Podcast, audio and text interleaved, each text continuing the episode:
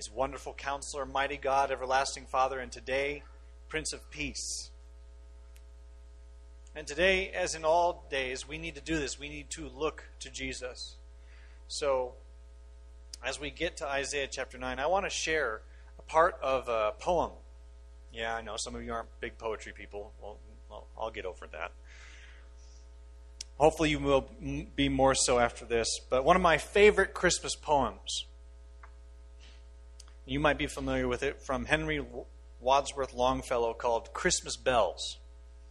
And it goes like this I heard the bells on Christmas Day, their old familiar carols play, and wild and sweet the words repeat of peace on earth, goodwill to men. And thought how, as the day had come, the belfries of all Christendom had rolled along the unbroken song of peace on earth, goodwill to men. Till ringing, singing on its way, the world revolved from night to day, a voice, a chime, a chant sublime of peace on earth, goodwill to men. Then from each black, accursed mouth, the cannon thundered in the south, and with the sound the carols drowned of peace on earth, goodwill to men. It was an if, as if an earthquake rent the hearthstones of a continent and made forlorn the houses born of peace on earth, goodwill to men and in despair I bowed my head. There is no peace on earth, I said, for hate is strong and mocks the song of peace on earth, goodwill to men. Henry wrote this in 1863 after receiving news earlier that December that his oldest son, Charlie, had been shot during the Civil War.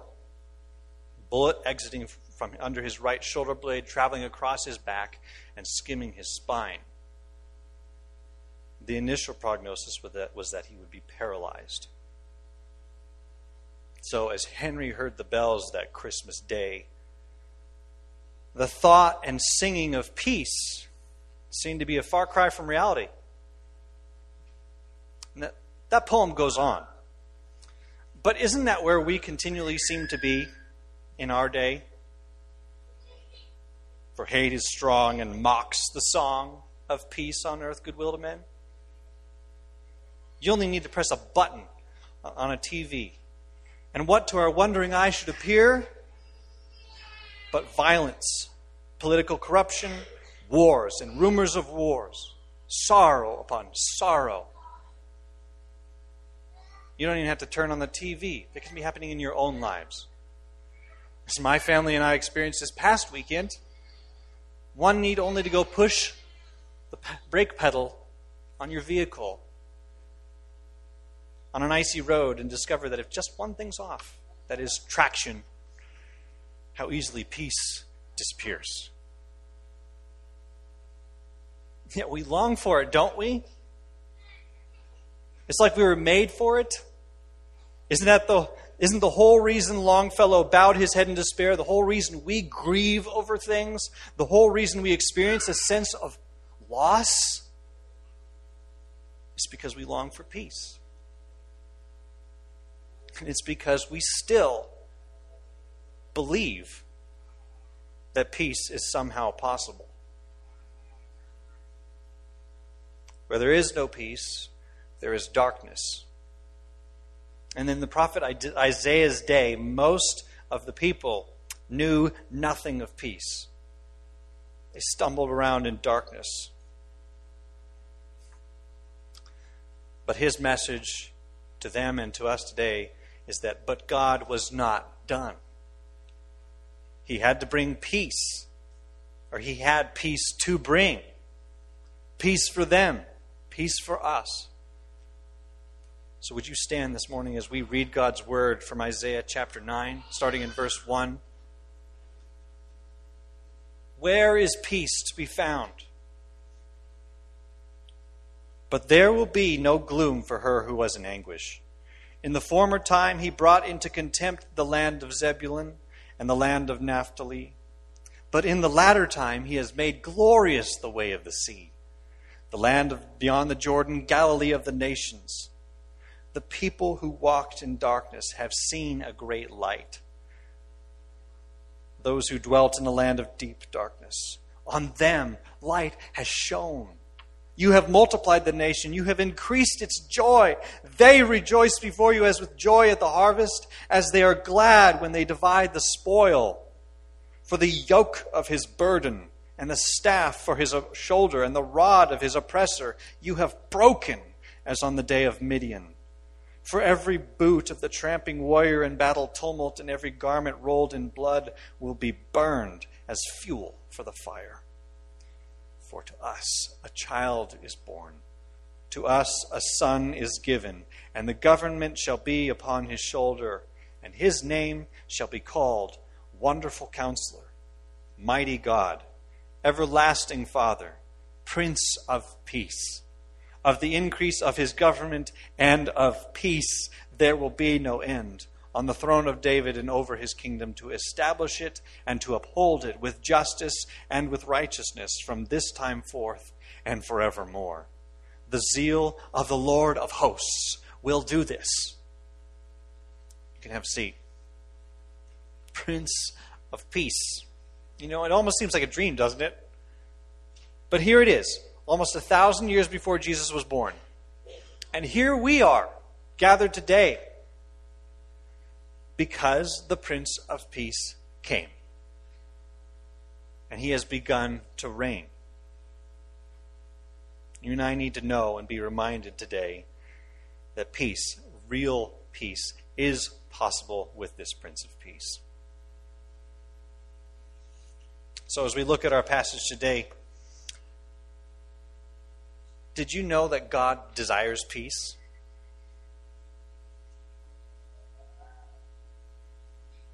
There will be no gloom. How do we know that God desires peace? How can we believe that God desires peace? There will be no gloom for her who is in anguish. For to us a child is born, to us a son is given. Who's talking here? Who's talking in this passage? Who's telling us this? Yes, it's Isaiah, but on whose authority is he saying these things? And if it's anyone but the Lord God, the Prince of Peace, we should not listen to this book. If it's not the Prince of Peace who's telling us these things, he is daring to sell us false hope. We here at York Evangelical Free Church agree with the Evangelical Free Church of America's statement of faith, 10 statements, the second of which says regarding the Bible, we believe that God has spoken in the Scriptures, both Old and New Testaments, through the words of human authors. As the verbally inspired Word of God, the Bible is without error in the original, uh, in the original writings, the complete revelation of His will for salvation, and the ultimate authority by which every realm of human knowledge and endeavor should be judged. Therefore, it is to be believed in all that it teaches obeyed in all that it requires, and trusted in all that it promises. Why do we believe this? Well, if you read this book, from Genesis 1, verse 1 to Revelation 22, verse 21, the message of this book is consistent. It's the same voice. God's voice does not change, His plan does not change.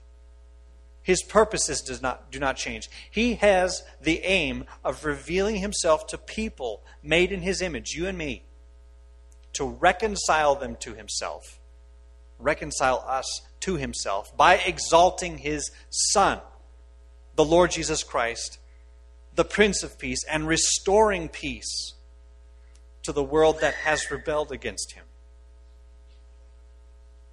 Even in Genesis, after Adam and Eve had rejected God by listening to the voice of the serpent, God promises peace.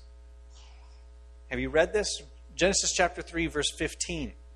I will put enmity between you and the woman, God says to the serpent, between your offspring and her offspring.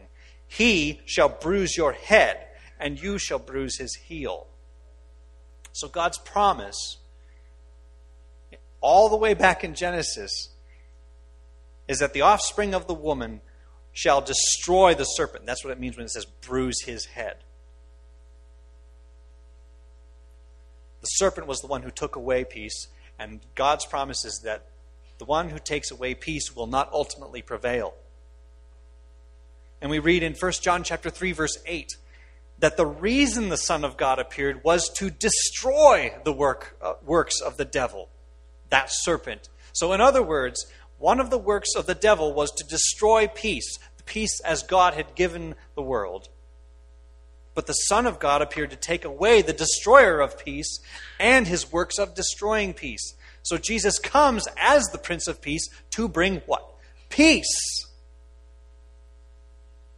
And because this message is consistent across the whole of the scriptures and that God has demonstrated it through his Son, we can believe that when God says through Isaiah that there will be no gloom for her who was in anguish, jumping down to verse 4 the yoke of his burden and the staff for his shoulder, the rod of his oppressor you have broken as on the day of Midian. For every boot of the tramping warrior in battle tumult and every garment rolled in blood will be burned as fuel for the fire.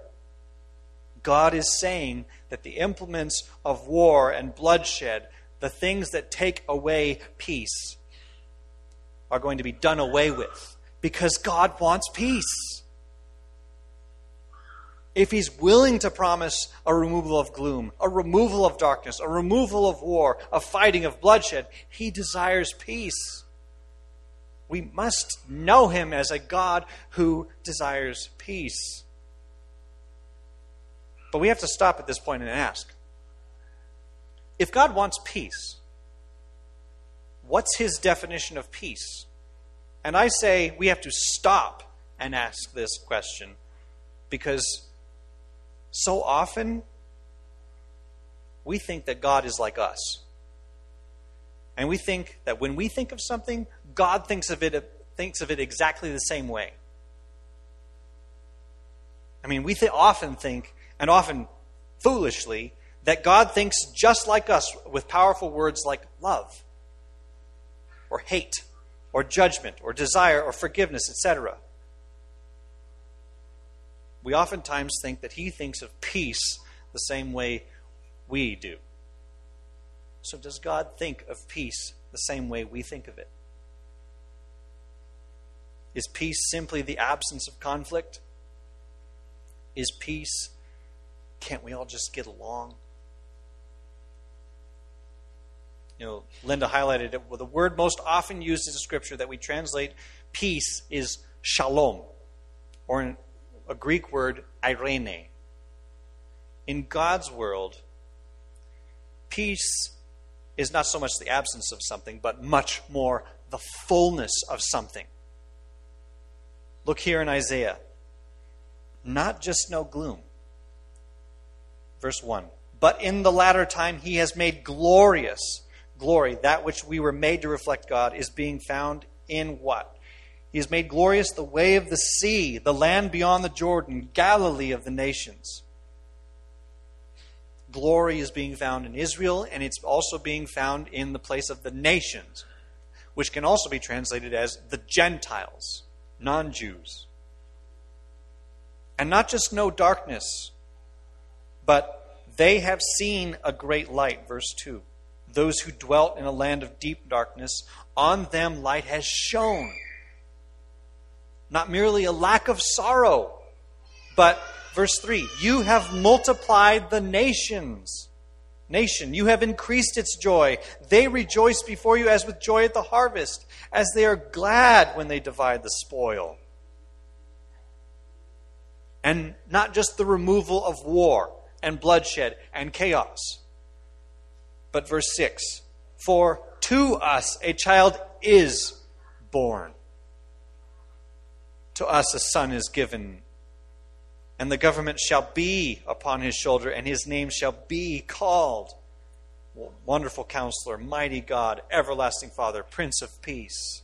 Of the increase of his government and of peace, there will be no end on the throne of David and over his kingdom, to establish it and to uphold it with justice and with righteousness from this time forth and forevermore. The zeal of the Lord of hosts will do this. There is so much more fullness in God's idea of peace than there is the absence of things. Peace is life made whole. Peace is the soul finally at rest.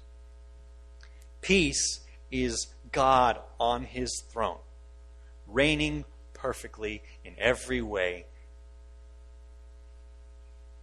and justice and righteousness being throughout all of his creation. Does God want peace?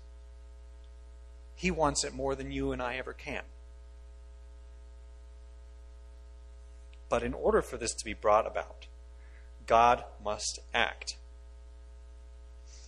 And if you've ever been in conflict, trials, troubles, crisis, peacelessness, I think that's everybody here. You know that in order for there to be peace, it's going to cost somebody something. Peace is costly. You know the bumper sticker, freedom isn't free? Why is that the case in our world? Well, because it's a fallen world and peace, freedom, doesn't just happen. In fact, what does happen if we are left to ourselves, as the book of Romans indicates, is that we will choose to worship created things rather than our Creator every time. And that is peacelessness. That is conflict. That is rebellion. And we perpetuate again and again peacelessness against God. So, what is the cost of peace? Have you ever uh, thought about that question? How would you answer it? Some people would say, well, you've just got to let bygones be bygones, and then you can have peace. And others say, well, you've got to give a little, and they've got to give a little, and then you can have peace. You scratch my back, I scratch your back. Diplomacy. Sometimes the cost goes a bit up. Paying or cajoling someone to keep quiet. Or it can go higher. The United States of America said it was willing to pay for peace during World War II with the lives of roughly 420,000 Americans. And as many, potentially, if not more, enemy lives to secure peace. So, what about God? What's the cost of peace with God? What do you have to pay for peace with God? Well, 100% of human polls say basically, well, if you follow all the right rules, or do all the right things, or do enough good to outweigh your bad, or are sorry enough about the bad that you did, then you can do it. Then you can have peace with God. well, what does God say? Because human polls being what they are, if God is the supreme authority, He is the judge after all, and what Abraham said is true in Genesis 18, verse 25 Shall not the judge of the, all the earth do what is just? Yes, he shall do what is just. And what does he say? Romans 6, verse 23, he says this through the Apostle Paul For the wages of sin is death. And through James, he says this in chapter 2, verse 10 For whoever keeps the whole law but fails in one point has become guilty of all of it. So that means that if you or I fail to keep God's commands at just one spot, no matter how big or small we think that spot might be, no matter how big our repertoire of accomplishments in God's economy is, we're guilty of breaking every single piece of it. And do you know what breaking God's law is called? Sinning. And what did Romans 6, verse 23? That the wages, the cost, the payment, the consequence of law breaking, of sin is death. So, what do you think? Can you come, can I come to the judge of all the earth and say that we've never sinned. Can you come to him and proclaim that you have been perfect and have done perfect? If you have, Proverbs verse 30, verse 20 has something to say. This is the way of an adulteress. She eats and wipes her mouth and says, I have done nothing wrong. It is a lie to claim oneself perfect and arrogant pride, both of which God hates, by the way, both of which break his law. So, can you buy your peace with God? If you have just one offense, can you buy your peace with God? Not with an infinity of lifetimes. Because we are sinners by nature and by choice. We cannot afford the high peace, the high price for peace. And we of ourselves would never pay it. We would always choose something else, even though we want it. So, for you who are already Christians, you, you probably know where I'm going with this. okay? So, we need to pause and ask if you've already become a Christian, has peace become cheap to you? What do I mean? I mean, one of God's biggest priorities for His church is that we dwell together in unity. Does that just happen in the church? I mean, yes, we are people who are saved by grace and grace alone through faith in Christ alone.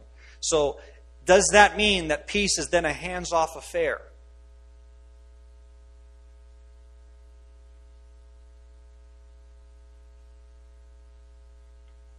Do we believe that God's grace is enough to get us into the kingdom, but not it doesn't have much to do with changing our lives as we live in the kingdom, motivating us to actually get our hands in?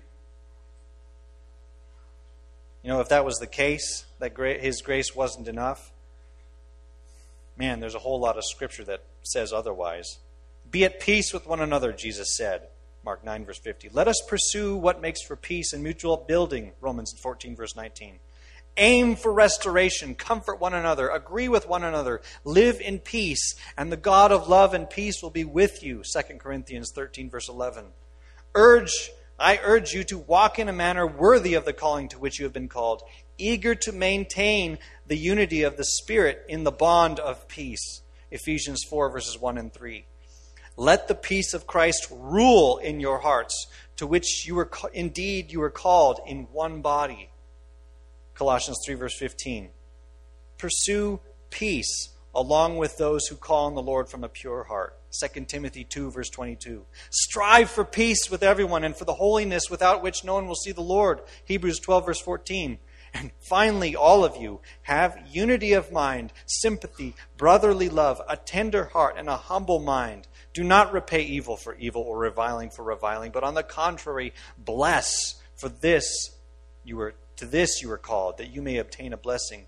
For whoever desires to love life and see good days, let him keep his tongue from evil and his lips from speaking deceit. Let him turn away from evil and do good. Let him seek peace and pursue it. Have we let go and let God in a way that says we're not going to participate in obeying the command to work out our own salvation with fear and trembling, of which seeking and making peace is a part. It's costly.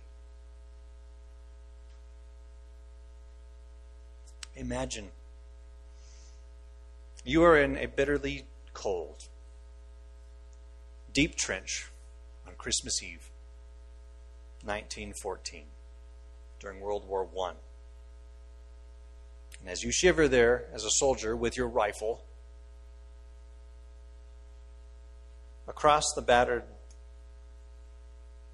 no man's land battle zone, covered with the frozen dead of your enemies and your fallen comrades. You hear across, across that wasteland Stille Nacht, Heilige Nacht. From German trenches.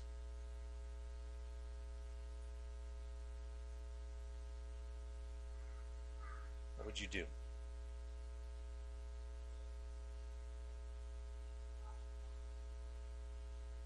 Would you keep your rifle aimed at them? Any of them pop up, you fire? Well, what actually happened is called, what has been called, the Christmas truce. One soldier recorded that the Germans said, English soldier, English soldier, a Merry Christmas, a Merry Christmas. Come out, English soldier, come out here to us. And he writes, For some little time we were cautious and did not even answer. Officers, fearing treachery, ordered the men to be silent. But up and down our line, one heard the men answering that Christmas greeting from the enemy. How could we resist wishing each other a Merry Christmas, even though we might be at each other's throats immediately afterwards? Blood and peace, enmity and fraternity, war's most amazing paradox. The night wore on to dawn, a night made easier by songs from the German trenches, the piping of piccolos, and from our broad lines, laughter and Christmas carols. Not a shot was fired. In fact, some accounts even say they played soccer together and allowed each other to bury their dead. That peace, that truce, as you probably know, was short lived. Millions more would die in that war after that. And they wouldn't celebrate Christmas Eve the same way. Who can pay the price high enough for peace? True peace, much more everlasting peace. Who can give grace such that the church can be those who bring the gospel of peace, not only to its own, but to the world? You know, we are those nervous soldiers still in the muddy and cold trench of death. And it is Christ, the Lord Jesus, who comes across no man's land. That infinite gulf which sin has created between God and all humanity. And we see him, and with rifles shaking in our hands, we hear him say, like he did when he entered the locked room where the disciples had hid themselves after he was crucified he showed up and he said, Peace be with you. And then he says, like he said to Thomas, Put your finger here. See my hands? Put out your hand and place it in my side. Do not disbelieve, but believe. Where is there peace? there is peace with the Prince of Peace. Who can pay the infinite cost but he who is infinite? And who can pay the cost that mankind, humankind, owed, but one who is himself a man? But no ordinary man could do that. And a God who only takes from his subjects can't do it and would not do it. But Christ Jesus, who, though he was in the form of God, did not count equality with God a thing to be grasped, but emptied himself by taking the form of a servant, being born in the likeness of men. And being found in human form, he humbled himself by becoming obedient to the point of death, even death on a cross. Therefore, God has highly exalted him and bestowed on him the name that is above every name, so that at the name of Jesus, our Prince of Peace, every knee should bow in heaven and on earth and under the earth, and every tongue confess that Jesus Christ is Lord to the glory of God the Father. There is peace with the Prince of Peace.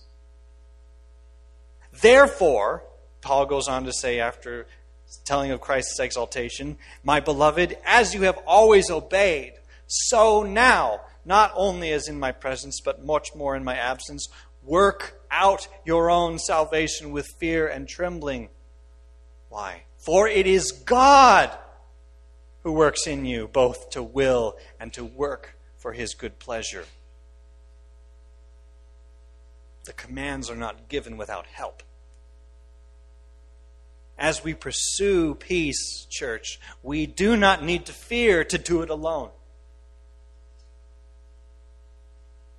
For all the peace that we seek in our lives, none is more important than peace with God. If there is no Prince of Peace, we have no peace, either with God or with each other. And if we reject the Prince of Peace, we have no peace, either with God or with each other. Because Jesus is not just a nice guy, nor is he a nice little God who brings peace, shooting little peace arrows like as if he were Cupid. No, he is called the Prince of Peace. And in order for us to have peace, in order for us to seek peace and pursue it, and actually cultivate it, we have to submit to the Prince. You see, peace does not come on our terms.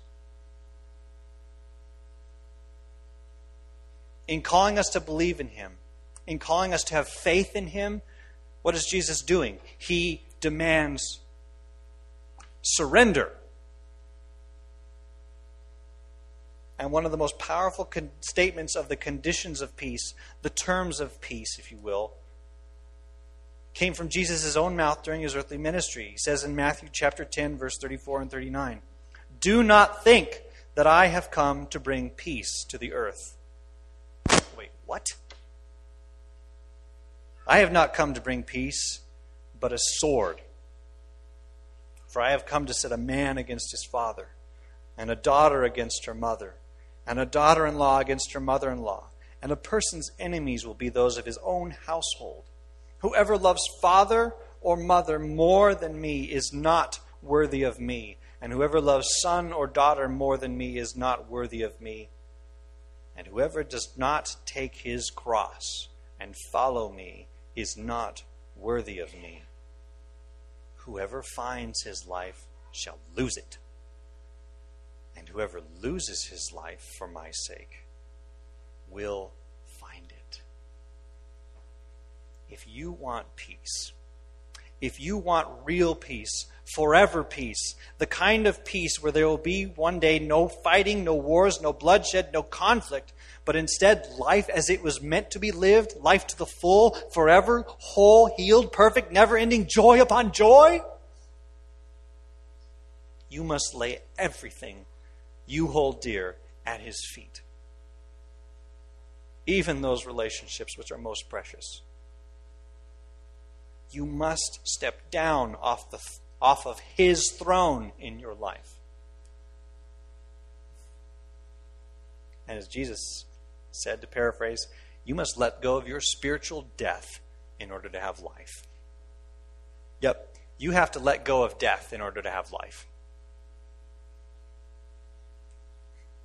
We do not have room in our hands for peace if we're clutching to our sin when we refuse to believe Him, refuse to confess our sin, to own up to them, to repent of them, to forsake them, we won't have room for peace. Why? Because we're holding on to the very things the Prince of Peace died to take away.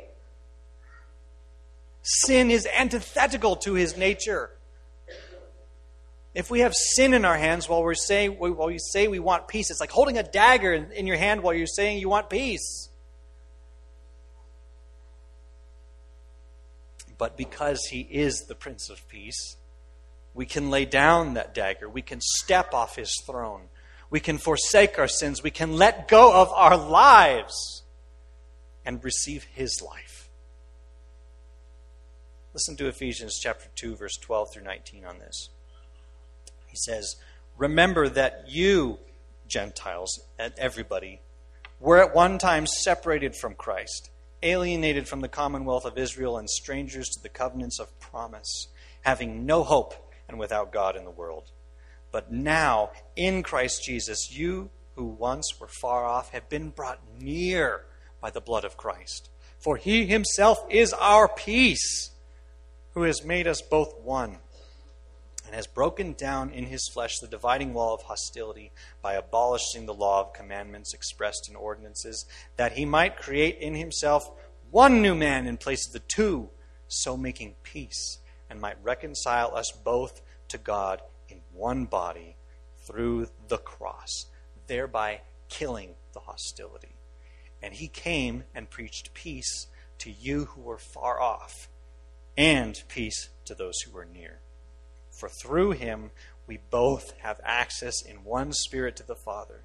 So then, you are no longer strangers and aliens, but you are fellow citizens with the saints and members of the household of God there is peace with the Prince of Peace. Just look around this room. No, I'm serious. Look around.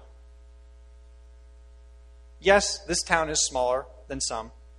And yes, some of you come from even smaller towns. But you know, if Christ had not broken down the wall of hostility and made us fellow citizens and members of the household of God, how likely would it be that we would be involved in each other's lives at least once a week? what is the likelihood that we would be in the same room together and in the same room together as a brother and sister? Only the Prince of Peace has made that a reality.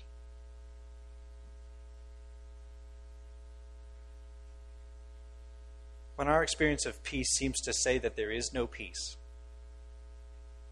you know, in one sense, we may be right all things are under Christ's authority, but not all things are yet in submission to him.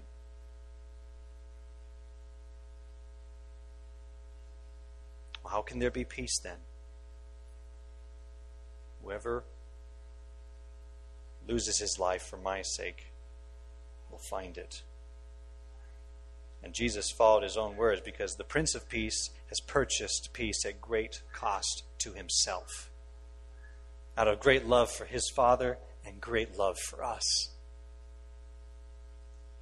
You know, I mentioned at the beginning that Henry Longfellow did not end his poem. He didn't end it with, And in despair I bowed my head. There is no peace on earth, I said, for hate is strong and mocks the song of peace on earth, goodwill to men. And if God had ended the Bible right after Adam and Eve had disobeyed him in the garden, we would know nothing of the Prince of Peace. We would have no reason for being here, no reason for hope for peace, no reason to believe that it was possible. But it didn't end there.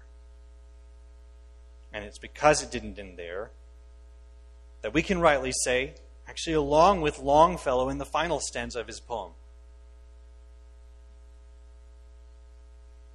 Hate is strong and mocks the song of peace on earth, goodwill to men. Then he writes, Then pealed the bells more loud and deep. God is not dead, nor doth he sleep. The wrong shall fail, the right prevail, with peace on earth, goodwill to men we have been given the one called Wonderful Counselor, Mighty God, Everlasting Father, Prince of Peace. He is Jesus, the Son of God. It is in Him and Him alone where we shall find peace and become those who bring the message of peace, the gospel of Jesus Christ, to a world to whom God sent His peace, that men and women from every tongue, tribe, nation, people should have peace. Verse 7 Of the increase of his government and of peace, there will be no end. On the throne of David and over his kingdom, to establish it and to uphold it with justice and with righteousness from this time forth and forevermore. The zeal of the Lord of hosts will do this. Will you pray with me?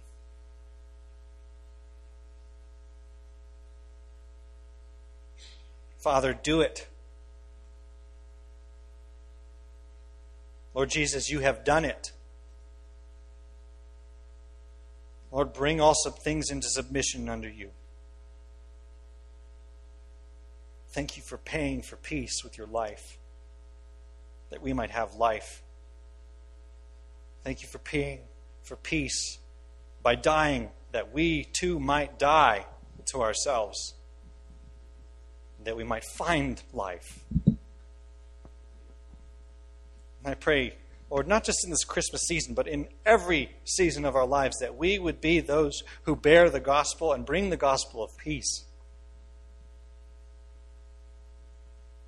Lord, we confess that we often want to bring it on your, our terms. Please forgive us and please help us to bring it on your terms, to accept it as yours. And help us to know that your way of peace is far more grand, far more superior, far better than ours could ever be.